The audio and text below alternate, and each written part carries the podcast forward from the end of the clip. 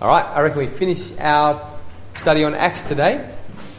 Malcolm's going to talk to us about Acts 28. Where does that fit in the, the grand scheme of Acts? The very end. The very final chapter? Yep. Cool. These are the final verses. So, you might remember uh, that last week we encountered Paul in Ephesus. And he spent uh, two years there building the church in Asia, what we now call Turkey. Um, and he left soon after a major riot. Everyone remember that? Gripping story. Uh, he returned via a circuitous route to Jerusalem, taking a large collection of money to support the church there. Unfortunately, in Jerusalem, uh, Paul encountered the same hostility that he had in Ephesus, and so he was arrested by the Romans for his own safety, protecting him from the Jews. Uh, after another circuitous and lengthy process, Paul ended up appealing to the emperor and was put on a ship for Rome. And that voyage was a disaster, and it was only God's provision that protected everyone on board, although God wasn't so careful with the ship, which was wrecked. After five months of adventure, Paul finally arrived in Rome. So that's, that's his uh, journey there. One of the maps I saw had a sort of squiggly bits in that last bit across the sea to Malta where there was a storm, so the ship was going in circles in that map, but this one's a bit more realistic. Um, let's read what Paul did in Rome. Three days after Paul's arrival, he called together the local Jewish leaders. He said to them, Brothers, I was arrested in Jerusalem and handed over to the Roman government, even though I'd done nothing against our people or the customs of our ancestors. The Romans tried me and wanted to release me because they found no cause for the death sentence. But when the Jewish leaders protested the decision, I felt it necessary to appeal to Caesar, even though I had no desire to press charges against my own people. I asked you to come here today so we could get acquainted and so I could explain to you that I am bound with this chain because I believe that the hope of Israel, the Messiah, has already come.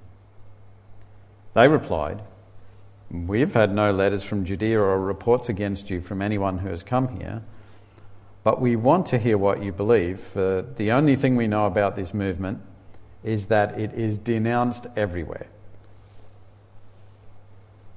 So a time was set, and on that day, a large number of people came to Paul's lodging. He explained and testified about the kingdom of God and tried to persuade them about Jesus from the scriptures. Using the law of Moses and the books of the prophets, he spoke to them from morning until evening. And that's a sermon.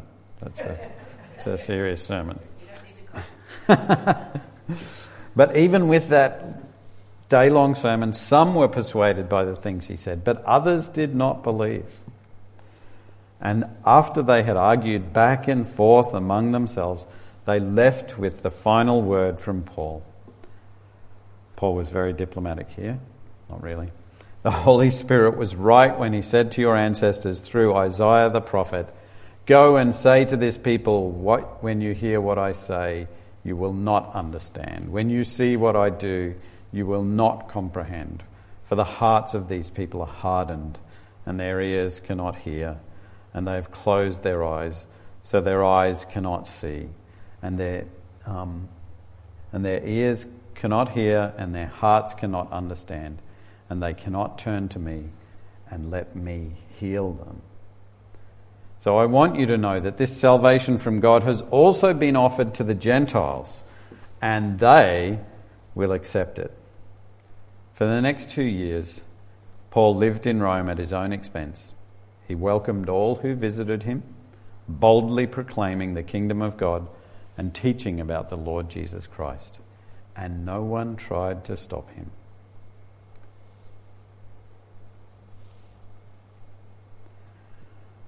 Now, there are many voices today who are proclaiming uh, pointing to a new age for Christianity, a post Christian age.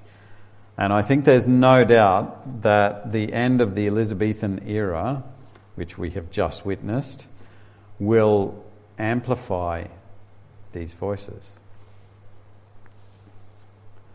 Pope Francis said in 2019 that the Catholic Church must adopt new approaches to evangelism, evangelization in a post Christian West. He said, We need other maps other paradigms that might help us change our ways of thinking. We are not in Christianity, not anymore. Pope said at the weekend in a Christian, Christmas message to Vatican officials. So, this is the Christmas message of 2019. We are no longer under a Christian regime because the faith, especially in Europe, but also in much of the West, no longer constitutes an obvious premise of common life. On the contrary, it is even often denied, derided, marginalized, and ridiculed.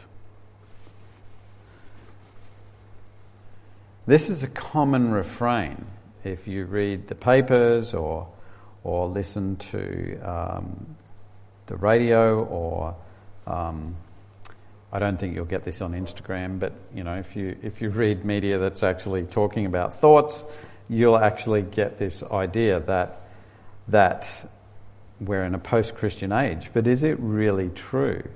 Do we really need other paradigms because we are not in Christianity, as Pope Francis put it, anymore? We find the same doomsday attitude in Australia as well. John Carroll, this is John Carroll, wrote in The Australian at the beginning of this year The religious framework that used to provide answers has gone. We live in a post Christian era, which does not mean that Christianity has lost its profound influence. The societies of the Western world remain culturally Christian, while the faith, theology, teachings, and religious practices have largely lapsed. What it means to be culturally Christian is a large topic for another occasion. But have the faith, theology, teachings, and religious practices of Christianity ever actually been dominant in our culture. Certainly, the idea, the ideas that there is a God, that there is a heaven and hell, that God is supposed to be in charge of the world, and so on, these sort of ideas have been largely accepted in Western society. So, if you ask your grandparents, they would probably believe these things and they are now far less popular. So if you ask your children or your grandchildren, they may not believe these things. But are those ideas Christian? Don't Jews believe these things too? Don't Muslims? Uh, the answer to those two questions is yes, by the way, in case you're wondering. So, why don't we say that we're living in a post Jewish or a post Muslim society? Well, yes, of course, these ideas entered Western culture through Christianity, not through Judaism or Islam. That's why we don't say we're post Jewish or post Islamic. But my point is that these ideas are not unique to Christianity. They're, they're not, they don't define a Christian faith. Rather, they're shared by the great monotheistic faiths. So let's distinguish then, okay, between what I will call Western monotheism, the beliefs which our culture previously had and which is now abandoning, and genuine Christian belief. Okay? You got that? Western monotheism, Christian belief. Why am I making this distinction? Why am I pushing back on Pope Francis, on John Carroll, and, and many, many others? When I did a search for this, there were plenty of articles that were talking about this. So a lot of them are from Catholic thinkers, admittedly, um, but not all. There are many who make this, these sorts of claims regarding the diminution of Christian faith. I actually think there's good reason to push back on these claims. Pope Francis says we need to develop new ways of thinking John Carroll says society can no longer find Christian answers because we've abandoned Christian faith. But if society was never actually Christian in any real sense, then both of these claims are wrong. As Christians, we're not facing a new challenge, and as a society, we never had Christian beliefs to rely on. And it's pretty clear to me that Western monotheism has never been a genuine, a genuinely Christian belief system. So let's do an exercise, and this needs your participation. What are the core distinctive beliefs of Christianity which set it apart from all other religions? I've got three that I've prepared slides for, so if you answer anything else, I won't have a slide, but, but I'll try to fit it into one of the three. Neil. Resurrection. Yep, resurrection. Um, yes, the resurrection is fits into this one. So, the Christian concept of salvation is unique. The idea that you cannot do anything to save yourself, but rather it's through Jesus' death and resurrection, that is key to our faith. We find it in Peter's account to the church of his encounter with Cornelius when he's explaining what happened uh, with when the Gentiles Cornelius as a Gentile accepted faith. He says, And since God gave these Gentiles the same gift he gave to us when we believed in the Lord Jesus Christ, who was I to stand in God's way? So the, res- the death and resurrection of Jesus is something that's equally accessible to everyone. And it's, it's so completely unencumbered. That's what allowed Christianity to become a multicultural religion, which is what Peter's talking about here and what we talked about a couple of weeks ago, you'll notice that both Judaism and Islam are not multicultural religions, right? Rather, they dictate so many works that must be done to please God that they end up dictating cultural structures. So, so if you're Islamic, there's a whole bunch of cultural stuff that you have to do to be a Muslim. The fact that multiculturalism has undermined Western monotheism. In other words, multiculturalism is incompatible with Western monotheism, which is leading to the things that Pope Francis and uh, John Carroll are worried about, is evidence that Western monotheism is not genuinely Christian. Because Christianity is perfectly comfortable with multiculturalism. But Western monotheism, which is a monotheistic religion like Jewish, Jewish, Judaism and Islam, is a cultural thing. And it's not compatible with multiculturalism. So, Western monotheism is not multicultural, not Christianity. Western monotheism is not Christianity. What else? What, what are some of the other unique distinctives of the Christian faith. So we've had salvation, Jesus' resurrection, Jesus' death, and the accessibility of all that. What else? Jesus, the Son of God. The Son of God, yep, that will fit into this one. The Trinity. We've.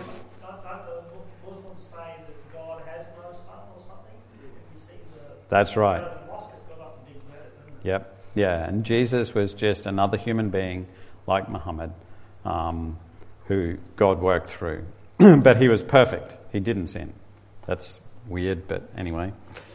So we find we actually find the Trinity expressed throughout Scripture, um, and I've been trying to take quotes for all of these things from Acts because we've been going through Acts, and I wanted to show that even Acts alone shows us the whole breadth of the Christian faith.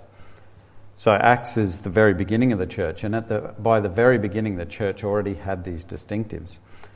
Peter's answer to the Sanhedrin after they arrested him, which we haven't looked at in our series, it came after that first encounter with the Sanhedrin that we did look at, and then the Sanhedrin arrested them again and threw them in jail.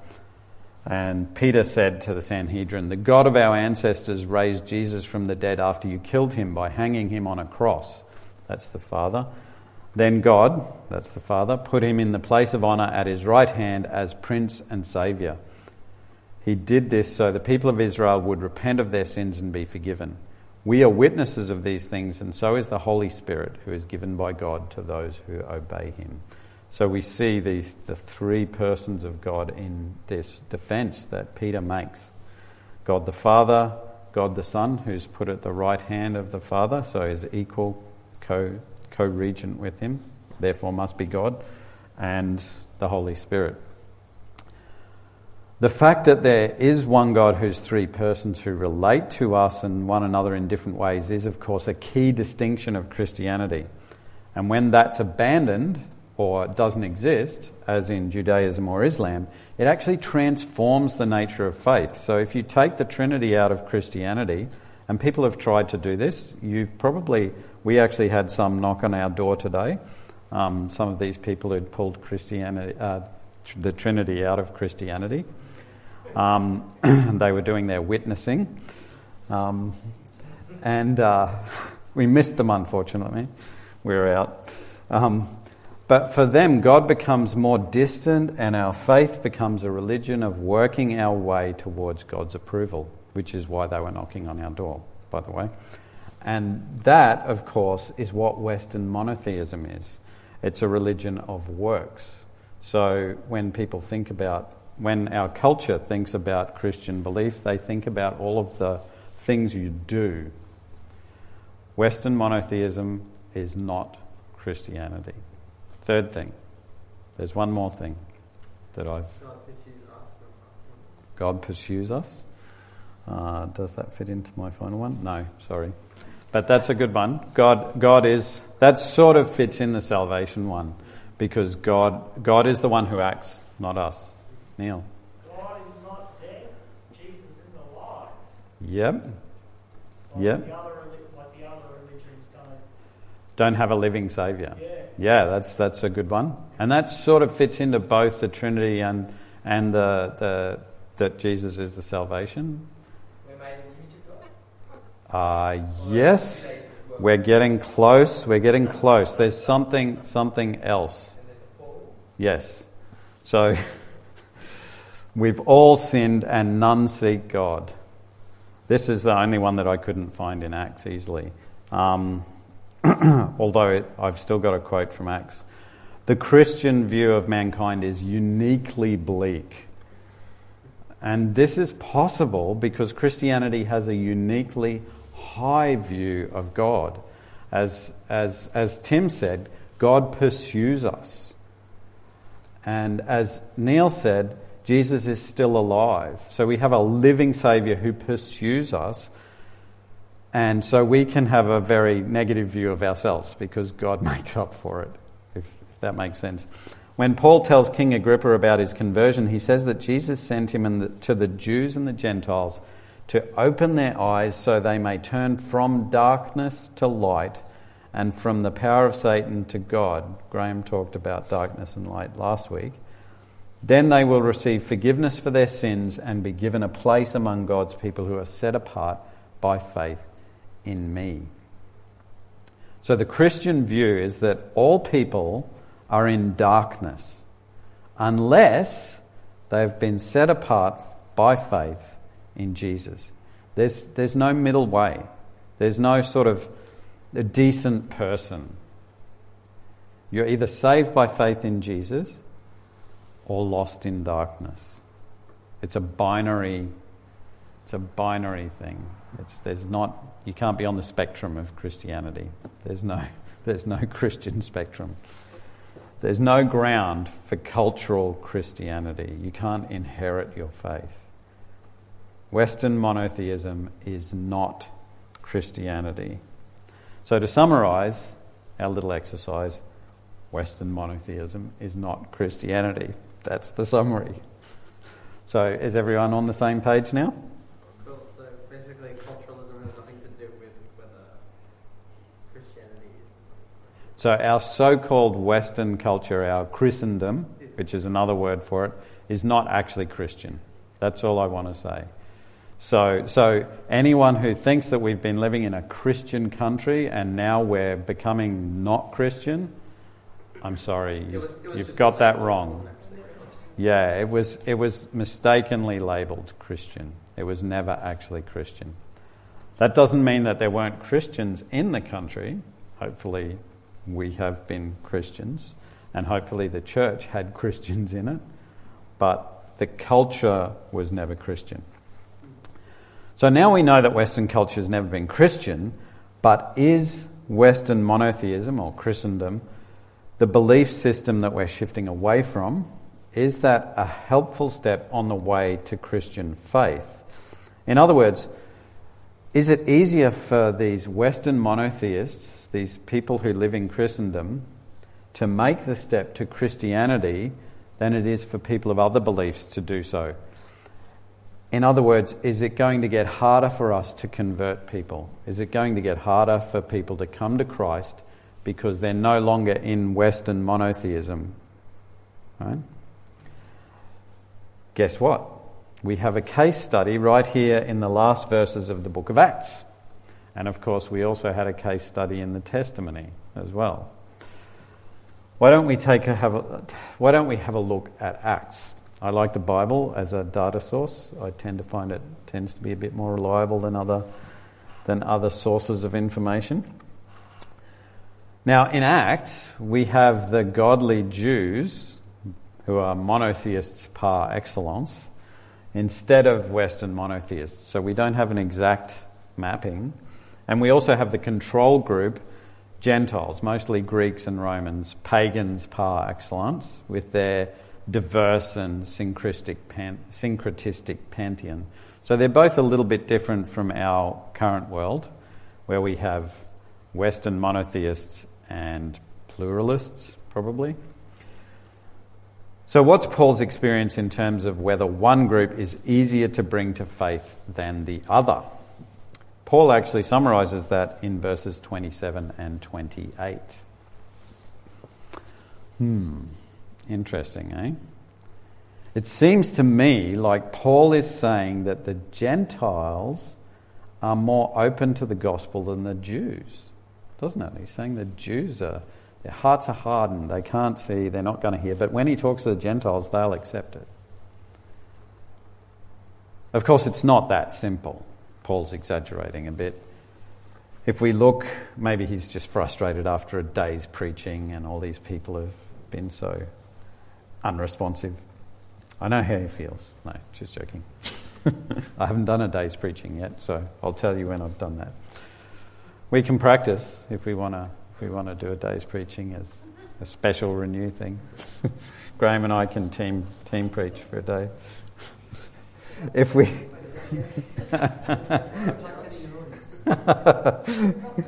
yeah, yeah, yeah. The congregation can roster as well, like that. If we look just a few verses earlier, we see that when Paul preaches to the Roman Jews, some of them do believe, right? Some were persuaded by the things he said, but others didn't believe. So so, not all Jews um, don't hear. And if we recall last week's sermon, where Graham talked about the riot in Ephesus, it's obvious that many Gentiles did not believe in Jesus. So, some Jews do believe, many Gentiles don't. In fact, I think Isaiah's prophecy, which Paul quotes to the Roman Jews, which we just read, actually applies to every human being. We are all like this. When we hear what God says, we won't understand. When we see what God does, we won't comprehend. For our hearts are hardened, our ears cannot hear. We've closed our eyes. Our eyes cannot see, our ears can't hear, our hearts cannot understand. We can't turn to God and be healed. Isn't that an apt description of so many people you've, sh- you've shared the gospel with? They hear it, but they just won't understand. Right? You've had that experience. And it's clear that in Paul's day, it made no difference whether they were Jews or Gentiles. And I contend that in our day, it makes no difference whether you're sharing the gospel with a Western monotheist, with somebody who believes in Christendom, an old fashioned Australian, or with a pluralist, a, a modern Australian. who believes all sorts of weird pagan stuff or all sorts of, you know, believes in relativism or whatever. If God opens their ears, then they'll hear. In fact, Paul says this directly in the letter that he had written to the Roman church before arriving there. So, before this, this account in Acts, Paul wrote his letter to the Romans. In fact, while he was in Ephesians, while he was in Ephesus, he probably wrote his letter to Romans. And in that, he told the Roman Christians, well, should we conclude that we Jews are better than others? No, not at all. For we have already shown that all people, whether Jews or Gentiles, are under the power of sin. As the scriptures say, no one is righteous, not even one. No one is truly wise. No one is seeking God. All have turned away. All have become useless. No one does good, not a single one. Very bleak view, as I said. What are we to do then? What are we to do as Christians? Where do we find ourselves in Australia today? I think that we can take Paul's example. See what Paul did? After the Jews, after many of the Jews rejected him, for the next two years, he just lived in his little rented home, chained to a soldier, and welcomed all who visited him, boldly proclaiming the kingdom of God and teaching about Jesus. He just shares the gospel with those he can, and he trusts the Holy Spirit to work in their lives. I think this is an encouragement for all of us. Are you busy? Share the gospel with those you come across in your daily busyness. Are you stuck at home? Share the gospel with those who visit you and invite people to visit you. God only asks us to use the gifts He's already given us. He doesn't ask us to change the world, that's His job. God will bring about the final judgment, not us. We just need to share Jesus with the people He brings into our lives. And we don't need any special knowledge, any special techniques. We just need to read our Bibles, to get to know Jesus, to have a relationship with Him, like um, I can't remember his name, but the, the, the ex Hindu priest said.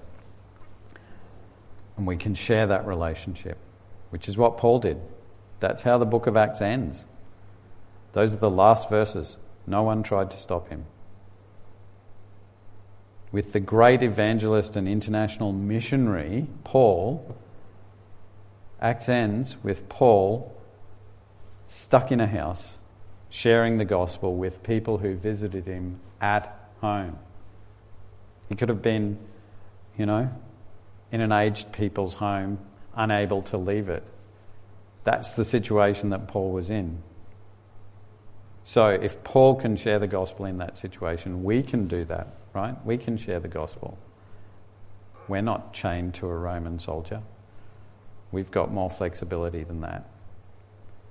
Isn't God's plan amazing? How He makes it possible for all of us to share the gospel, no matter what our limitations, no matter what our skills. Isn't that fantastic?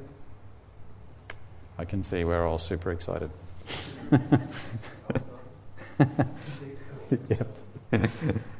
This is something that it's like a marathon. It's something that um, you don't have to get hyped up about it. It's just a quiet, gentle, persistent, long term thing. And God will make the fireworks out of this. God will do the spectacular stuff. We don't need the pomp and glory that we saw. I don't know if you watched last night with the proclamation of King Charles III being their king. We don't need that. That's, that's God's going to do that at the end of time, and that's His business. We just need to be faithful. So let's pray. Father, we thank you for sending Jesus to rescue us from the darkness of sin. Lord Jesus, we recognize that our culture can't save us, but that we need to repent and accept your Lordship in our lives. Holy Spirit, fill us with your presence so that we can walk in your ways and share your word with our neighbours and family, our co workers, and whoever we run into or visits us. In Jesus' name, Amen.